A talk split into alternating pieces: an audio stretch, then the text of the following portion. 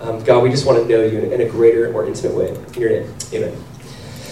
I want you to think about for a moment just the chaos and, and madness of Christmas. I mean, when you think about the Christmas story, the original Christmas story, the first Christmas story, think about how absolutely insane it must have been. All right, at first, an angel appears to a guy named Zechariah. Zechariah is a relative of Mary. He's probably a cousin of some sort. But an angel appears to Zechariah and says, Zechariah, I know you're old, and I know your wife's old, but you're going to have a son. And your son is going to prepare the way for the Messiah. And we know that he's referring to John the Baptist. And Zechariah talks to the angel and goes, uh, How can this be? I'm old. And since Zechariah didn't believe, the angel says, Well, because you didn't believe, now you're going to be mute until your son's born. Now you can't talk. All right, so now Zechariah's mute. Then the angel appears to Mary and says, Mary, you're going to give birth to God of the universe. And she goes, How can this be? I'm a virgin. But yet she believed. And we see that Mary, as a teenager, is about to give birth to the creator of all things. I think most parents don't even trust their teenagers with a car, let alone raising and holding God of the universe. She goes, Okay, let's do this. Then an angel appears to Joseph and says, Joseph, listen, I know it's crazy. I know it's crazy. Mary, she's pregnant, and it's what's conceived in her is of the Holy Spirit. She'd not cheat on you, she'd not have an affair. He says, Joseph, you need to know this. What's in her is of God. Believe this. And I just want you to think about just the absolute insanity of kind of this story, what's happening. I mean, you think about Joseph and Mary getting on a donkey. You think about the idea of, of Caesar saying, listen, everyone needs to go back to their hometown. Wherever you're born from, wherever you're from, go back and be registered. And God put it in the heart of Caesar to have everyone go back to their home. Joseph being from Bethlehem, he goes, okay, we got to leave Nazareth and go to Bethlehem. And they travel 90 miles on a donkey while Mary's full term. And so somehow she's like at peace with this. Now, my wife's seven months pregnant, um, and I love her very much. I'm so proud of her. I don't know if her attitude is God's me to ride donkey 90 miles. Like, that'd be very tough, very intense. And, and it's funny because sometimes we have this, a picture of the Christmas story, if you, if you think about it. We all have like a little nativity scene at our house, or we think of a nativity scene, and we go, oh my gosh, it was silent night. It was holy night. All was so calm. And you think about the animals that gathered around looking at Jesus in this trough. And right, and you think about like just the shepherds being there, and, like presented as like three blind mice like singing a choir. Like that was not it, all right? That was not the case at all. It was madness. I mean, you think about even the angel saying to the shepherds, the sign from heaven will be what? That the God of the universe will be in a disgusting manger. And think about that. The sign that you're going to look for is you're going to find the creator of all things, not in a palace, but in a feeding trough. You're going to find him in a manger. And right away, we learn so much about Jesus and his coming. That he's coming lowly, he's coming to serve, he's coming to really be the sacrifice for mankind. We see that Jesus came not to be served, but to serve. And we learn so much about Jesus and his coming and what he's doing just simply through his birth, simply through the humility of his birth, through the circumstances of this. And I, I want you to think about as parents just, just for a second, if you have kids. Imagine looking at your kids and being like, kids, we have the greatest gift for you of all time, but go into the roads in the gutter. Go get it. It's in the gutter. Get it right now. Like, it doesn't make sense. The greatest gift of all is found in this manger. And, and this, all of these circumstances, the angels appearing to so many, Caesar making this decree, all of this is really God the Spirit at work preparing people for the coming of Jesus. I mean, you see the Holy Spirit's fingerprints all over the story if you have fingerprints, but you see it all over the story. And that's what I want to look at because I think sometimes when we talk about the Christmas story, we can talk about Jesus, we can talk about God the Father, but what was the Holy Spirit's involvement like? What did he do? How did he move? How did he prepare hearts? And so I want to kind of look at this in three stages, all right? So I want to look at this as how the Holy Spirit was involved in the virgin birth of Christ thousands of years before even Mary existed. I want to look at specifically how the virgin, or how the Holy Spirit was involved in the birth of Christ and the conception of Christ with the virgin birth. And then I want to look at after. After Jesus was born, what was the Holy Spirit doing? How was he moving and preparing hearts? Now, in light of my upbringing, we're going to change some of the points. Instead of Holy Spirit, we're talking about the Holy Ghost. And in light of it being Christmas, we're going to use Charles Dickens' points. Here's what we're going to look at today. Uh, we're going to look at the first three points. The Holy Ghost of Christmas past. All right, so don't judge me. Uh, the Holy Ghost of Christmas present. And the Holy Ghost of Christmas future. And here's the idea. I really want you to see this. I was going to try to do this anyways in three parts. I'm like, oh, this fits way better. Uh, but the Holy Ghost of Christmas past, the prophecies. The Holy Ghost of Christmas present, the conception and the Holy Ghost of Christmas future, just the presentation of Jesus. And I want to see just the Holy Spirit's involvement in this whole Christmas story. Because, again, it's so necessary for us to see how the Trinity was at work in the birth of Christ. And we talk about why does that even matter, so we'll look at that. All right, let's do that. First point uh, the Holy Ghost, you can say, hold on, the Holy Ghost of Christmas past, the prophecies. Where do we see this? What does the Bible say about this? What do you mean the Spirit is a part of these prophecies? Here's a verse for you. Second Peter chapter 1, verse 20, if you want to write this down. Peter says this Knowing this first, that no prophecy of Scripture is of any private interpretation. These guys didn't make it up. For prophecy never came by the will of men, but holy men of God spoke as they were moved by the Holy Spirit. Do you hear that?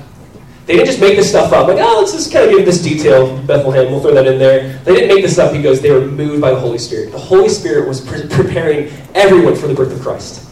And here's the first verse I want to throw at you, and here's something maybe you've heard and know, but it's so important. I mean, right away, right after Adam and Eve sinned, right after they disobeyed God, ate of the tree of knowledge of good and evil, God gives them a glimmer of hope. God promises them. Really, the virgin birth we see right away in Genesis chapter 3, verse 15. The verse I'll throw up here. You can read it, you can listen to this. God is speaking to the serpent, to Satan, and says, I will put enmity between you and the woman, and between your seed and her seed. He shall bruise your head, and you shall bruise and you shall bruise his heel. All right, what is that? What is that saying?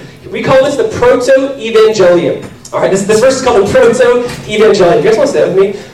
Proto-evangelium. Proto-evangelium. Proto-evangelium. Here's the idea. Proto-evangelium. First gospel. First gospel. This is the first gospel. This is literally considered by scholars as the first gospel mentioned in the entire Bible and it's right away. How is this the first gospel? Think about this. Let's look at this in a couple different ways. There's a promise right away. Right when Adam and Eve sinned and fell and disobeyed God, God gives them hope. He goes, listen, you're going to die, right? You're going to work hard at him. You're going to, Eve, you're going to give birth. There's, this is going to be hard. You disobeyed me. There's going to be some consequences, but, but, he goes, the seed of the woman will crush the head of the serpent. Now, here's what's kind of perplexed scholars for centuries. Before the birth of Jesus, they're going, what is the seed of the woman? What is that? What's the seed of the woman? Women don't have the seed. Adam's right there. He could have been like, Adam, your seed is going to crush. It's no, he's saying, no, no, this offspring will come from Eve. Really, the first glimmer of the virgin birth is found in Genesis 3.15. What is the seed of the woman? It's really in reference to the virgin birth. This woman will have an offspring of her own, the seed of the woman, not the seed of the man. And this is so important. Right away, we see this. And the hope of this is what? Hey, I know sin has come into the world. I know you disobeyed me. And but guess what? This seed of the woman is going to come and crush the head of the serpent, crush the head of Satan, and in the process, his heel will be bruised. As he steps on the serpent's head, he's going to hurt his heel a little bit. What does that reference to? It's the cross. See, at the cross, yes, Jesus suffered and he died, and you go, oh. you know, maybe for a moment hell felt like it won. Yes, Jesus died. But there's a side of this where it's like, no, in the process of Jesus dying, in the process, you could say this heel being bruised, he ultimately crushed the head of Satan. 1 John 3 says, Jesus has come to destroy the works of the devil. He already did that.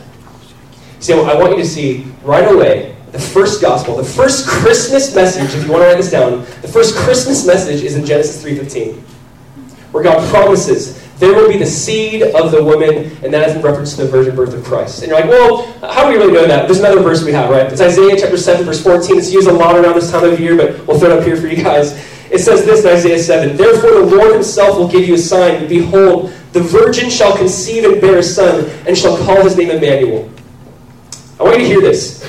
The Holy Spirit was moving in people's and authors' hearts, Isaiah, to give this, to give this prophecy. God's like, I'm going to give mankind a sign one day. The virgin shall give birth to a son, and his name will be called Emmanuel. Now, there are those who say, oh, no, no, virgin here means young woman, doesn't really mean virgin. That's how, here's my question. How is that a sign? How is God saying, let me give you a sign, uh, a young woman's going to give birth? Uh, that happened a lot. That's not a sign. What makes this unique is that this is a virgin. Someone who has not had sex. Someone who's not consummated yet the marriage, he says, This will be the sign. She'll give birth to a son. And guess what his name is? His name is actually God with us. His name is Emmanuel. God is with us. And we see God is really preparing the hearts of men, not too far after this. And just a couple verses later, a couple chapters later, in Isaiah chapter 9, verse 6, we see even more specifically. Look at Isaiah 9, verse 6. It says this, we'll throw it up. It says, For unto us a child is born, unto us a son is given and the government will be upon his shoulder, and his name will be called Wonderful Counselor, Mighty God, Everlasting Father, Prince of Peace. Who is this child that is born? Who is this son that's given? And the description is he will be called Mighty God. This child, this child that's going to be born, this son that's going to be given one day, his title will be called Mighty God. God is not going to share his glory with anyone. Jesus is God in the flesh. We see Jesus come on the scene, and he is this child that was born, this son that was given. We see him fulfilling Isaiah 7.14, Genesis 3.15, Isaiah 9 verse 6. This is Jesus. The Holy Spirit, for not just thousands of years and centuries, but he's just been preparing mankind for this promised Messiah, who would crush the head of the serpent, who would one day come and be that wonderful counselor, that mighty God, that everlasting Father, that Prince of Peace, it's Jesus. And not only this, this is what I love about just Scripture in general. God gets more and more specific. God says, You want to know where He's going to come from? Do you want to know where He's going to be born? And He tells us this wonderful prophecy in Micah chapter 5, verse 2, as we walk through this. Micah 5, verse 2, listen to this. Again, you know this, but it says, But you, Bethlehem Ephrathah, though you are little among the thousands of Judah, Yet out of you shall come forth to me, listen, the one to be ruler in Israel, whose goings forth are from of old, from everlasting. Hear that. He says, Out of you, Bethlehem, is going to come the ruler of Israel, and his goings forth are from old, and from everlasting, and he has no beginning. Even though he's born, he has no beginning. Do you understand that for Jews, Orthodox Jews today, do not believe the Messiah would be God? They don't. And yet, we see this prophecy even say, no, no, the one who's be ruler, he's everlasting. He has no beginning, he has no end, he's self existent. And yet there was a day he entered her earth and was born. And so here's what we see. Here's what I want you guys even to think about Bethlehem and why Bethlehem. Think about how Athens at this time was the cultural capital of the world. Rome was the political capital, uh, capital of the world. Jerusalem was the religious capital of the world. And Jesus born in other cities. He's born in Bethlehem. He, he's not born in a palace with a queen. He's born in a manger with a poor peasant, you could say. This is Jesus, the way he came. And the Holy Spirit is setting all this up. And you see from the very beginning, right when Adam and Eve sinned, he's like, I'm preparing the hearts of people for the coming of Messiah. And even in the Gospel of Luke, I don't know if we've mentioned this yet, but even in Luke, when the angel appeared to Zechariah and says, You're going to have a son, and he's going to prepare the way for the Messiah, he's like, The Holy Spirit will be in your son. It's Luke chapter 1, verse 15. Just, you can hear this or read this. He will be filled with the Holy Spirit even from his mother's womb. Remember the first time Mary and Elizabeth saw each other? It says in Luke 1, verse 41, it says, And it happened when Elizabeth heard the greeting of Mary, listen, that the babe, that John the Baptist leaped in a room. And Elizabeth was filled with the Holy Spirit. That she spoke out with a loud voice and said, Blessed are you among women, and blessed is the fruit of your womb. I mean, from the very beginning, the Holy Spirit is preparing all this. He's moving the authors to say, hey, write, write Bethlehem. Hey, write it's going to be a virgin. Hey, give hope that this Messiah will crush the head of the serpent, that will crush the head of Satan. He's just constantly moving. Hey, Zechariah, your son's going to be filled with the Holy Spirit even in the womb. That is amazing. I'm praying for that for our daughter as she comes. Like, God, fill her from the womb. Like, let her know you from the womb. We said when, when Elizabeth hears Mary's voice, she's filled with the Holy Spirit. Here's my point. We see the Holy Spirit is so active and involved in the story of Christmas. Amen? He's moving, he's at work. So we looked at our first point the Holy Ghost of Christmas past. And now look at the Holy Ghost of Christmas present. All right, the Holy Ghost, number two, the Holy Ghost of Christmas present, the conception. Here's what I want you to see. Mary has a question that we all ask. The angel goes, Mary, you're going to give birth to, to, God of the universe. And she goes, uh, how? I am a virgin. I have not had sex yet. How does that work? And here's the angel's response. It's Luke chapter 1, verse 35. The angel says to her, The Holy Spirit will come upon you, and the power of the highest will overshadow you. Therefore also that Holy One who is to be born will be called the Son of God. Now let me just kind of, let's talk about this for a second. Um, the Bible doesn't tell us necessarily how biologically or scientifically this happens. It doesn't tell us how. Just notice the Bible doesn't always tell us how, but it tells us who. So it says, here's how it's going to happen, and let's write about it. Just says, here's who it's going to be. God's going to come upon her. She's going to be filled with God. And this is so important for us. I mean, this is so important. The, the idea of Jesus being born of a virgin, you guys, let me just say this: it's a non-negotiable for us. If there's somebody who says like, "Oh, Jesus might not have been born of, uh, Jesus might not have been born of a virgin," we say, "No heresy." Like this is not a small doctrine for us. This is so we so believe this that Jesus was born of a virgin. And we'll, we'll say why in a second. Why does that matter? But I think there's certain thoughts we have today about this, right? I think a lot of people today go, "Well, it makes sense that 2,000 years ago people would believe this. They believe anything back then." I mean, you could tell them anything. They were superstitious people, but today, today we are more progressive. Today we're more logical, more scientific in our approach. There, there's no way this could happen. Let me just say this. Mary at first goes, um, that's great, but how? Right? There's, like, in a sense, some doubt. Like, oh, this, I believe this promise, but just, can you tell me how this is going to happen? Like, I you to see with her at first, there's like, this is, this is great. I just don't, help me understand this. And let me just say this, by the way. I've talked to people who say, I don't believe in Christianity because of, of the virgin birth. That, I can't believe you believe that nonsense. My question, my kind of commoner thought is this. If you believe there's a God who spoke the world into existence, it's a walk in the park to believe in the virgin birth. Right? It's like, if I, I believe, first of all, I don't believe something comes from nothing. I believe we see this intelligent design because we have an intelligent creator. And so we see that God is the creator of all things. So for him to speak the word like earth, be, be earth, there's earth. Stars, there's stars. Okay, this virgin birth is just easy. It's easy. When someone says, I have a difficulty with believing the virgin birth, I'm like, no, your difficulty is maybe your God is too small. My God is big enough to do the virgin birth. It's not difficult for him. Like, oh, this is going to, I have to break my own laws that I created. How do I do that? Like, no, he, he created the whole laws of nature. He can do whatever he wants. He can intervene whenever he wants. And we see that again. There's, there's this kind of doubt with Mary. Like, okay, this is great, but how? And, and I still think today God addresses the question, those questions in our heart. Like, okay, Christians, you believe this, but how? Listen, again, we don't always get the how, but we get the who. He says the Holy Spirit will come upon her. And I, and I love this phrase at the end, I think it's in verse 37. He says, But with God, with God, nothing will be impossible. See, here's the key for us with God, nothing's impossible.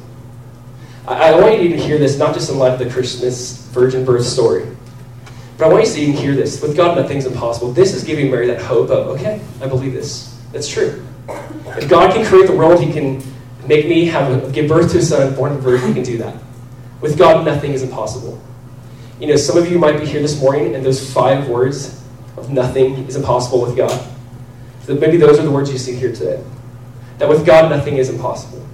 And you feel like, I can't break this, this area of sin in my life. I can't get over it. With God, nothing's impossible. The circumstances in my life right now are just overwhelming me. The loss of a loved one this Christmas season is, is painful. It's miserable. How can I enjoy it? How can I enjoy anything about this? With God, nothing is impossible. There, I think this season does bring a lot of pain for many of us. Did we acknowledge that? We sing about joy a lot. But I think we also reminded of those who are not here with us this Christmas. We're reminded of a lot of other things that are happening. And we go, God, my heart grieves, my heart, my heart hurts, and I'm so thankful that we have Emmanuel, God with us. God does not just give us a doctrine to say, hey, believe this, you'll feel better. It's not just that. God gives us a person. Can we just celebrate that for a fact? That God is not just say, I know you're in pain, but 2 plus 2 is 4, don't you feel better? Like, it's not just some information out there or some doctrine out there. God's going, I know you're in pain, I know, I know you're hurting right now, but Emmanuel. But God is with you. And there's a sign of the Christmas story where, saying, where God is saying nothing's impossible. Nothing's impossible. This virgin birth story, the Holy Spirit's involvement, God's like, that's a piece of cake. With God, nothing's impossible. Now, here's my question why does that matter? All right, like, think about this. Why does it matter that the Holy Spirit's involved in the birth of Jesus? Why does it matter? Like, why are we talking about the Holy Spirit in Christmas? Why does that matter? Why does the virgin birth matter? And Here's what I understand without the Holy Spirit, there's no virgin birth. Without the virgin birth, Jesus cannot be fully God and fully man. And there's so many other issues with this. Let me just one quote to you guys. A guy named John Piper said it this way. He said, There would have been no incarnation of the Son of God without the Holy Spirit. The Spirit was the one who caused the conception of Jesus in the womb of the Virgin. Already know that. But why, again, why does that matter? The idea of we, that word, that, like, incarnation, what the heck is that? Okay, here's the idea. When we use that word, or if you ever hear someone say the incarnation, the idea is God became a man.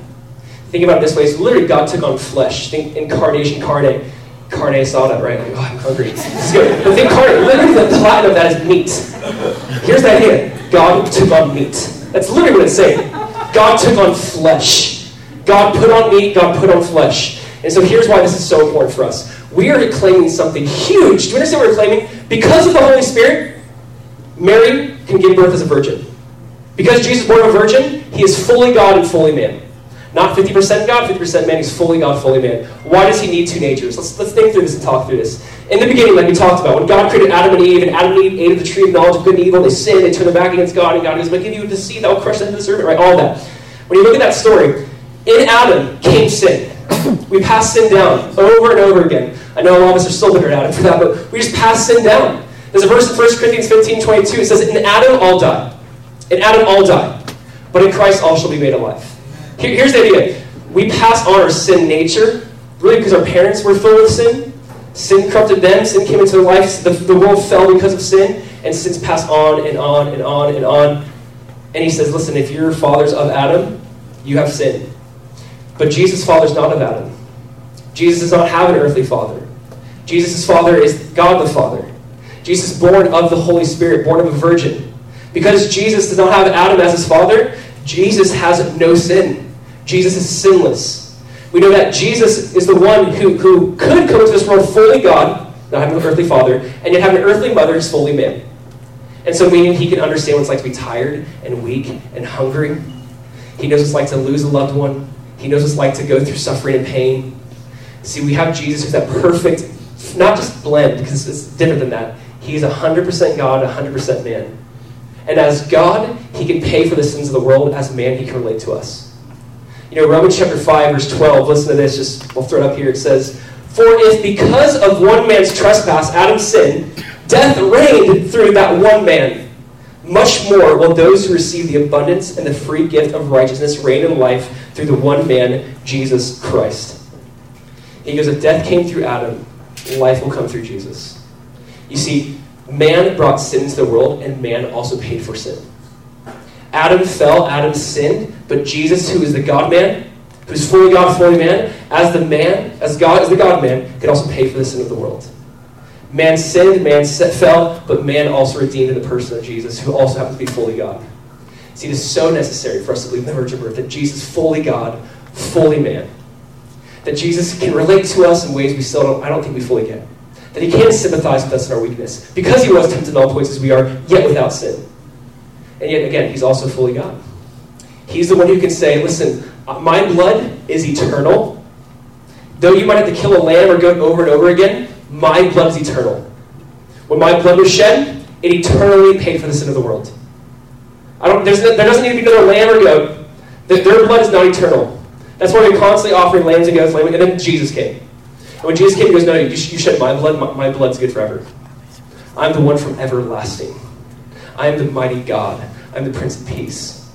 You see, we see the Holy Spirit's involvement is so key because that's how Mary can give birth as a virgin, and we see that's how Jesus fully God and fully man. Amen?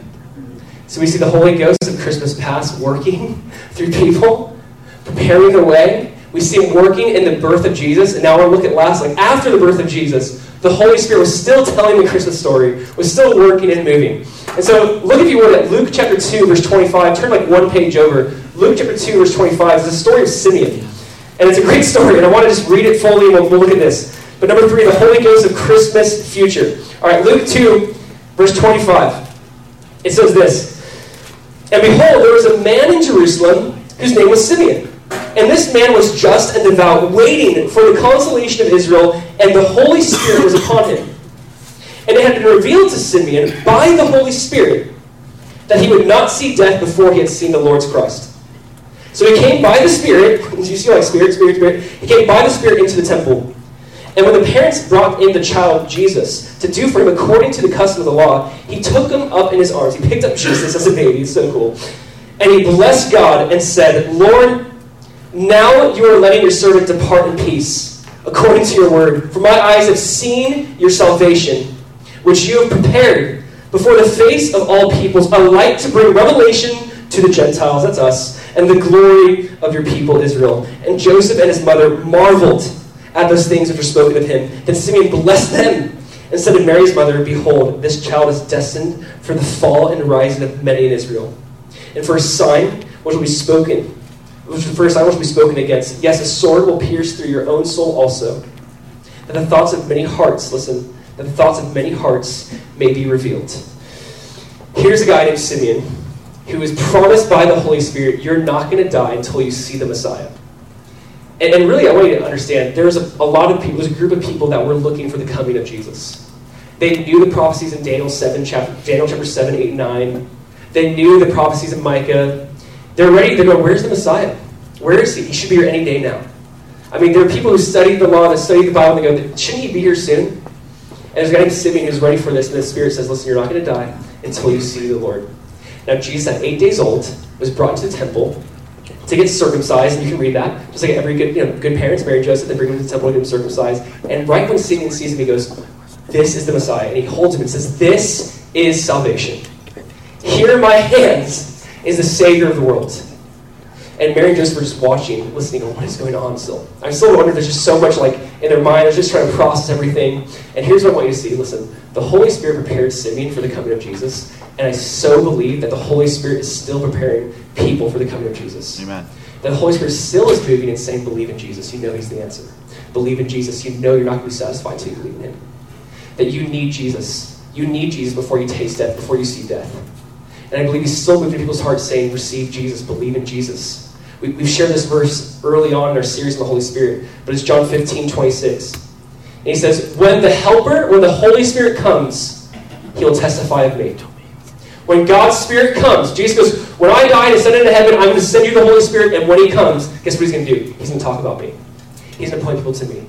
He's going to say, believe in Jesus, look to Jesus. Can I tell you, that's what the Holy Spirit's still doing. Here we are in 2018. And I, I believe in many of your lives, I know many of you personally have seen your story and heard your story where God's Spirit was saying, You need Jesus, believe in Jesus, surrender to Jesus, you need Jesus. Even right now, maybe you don't believe in Jesus.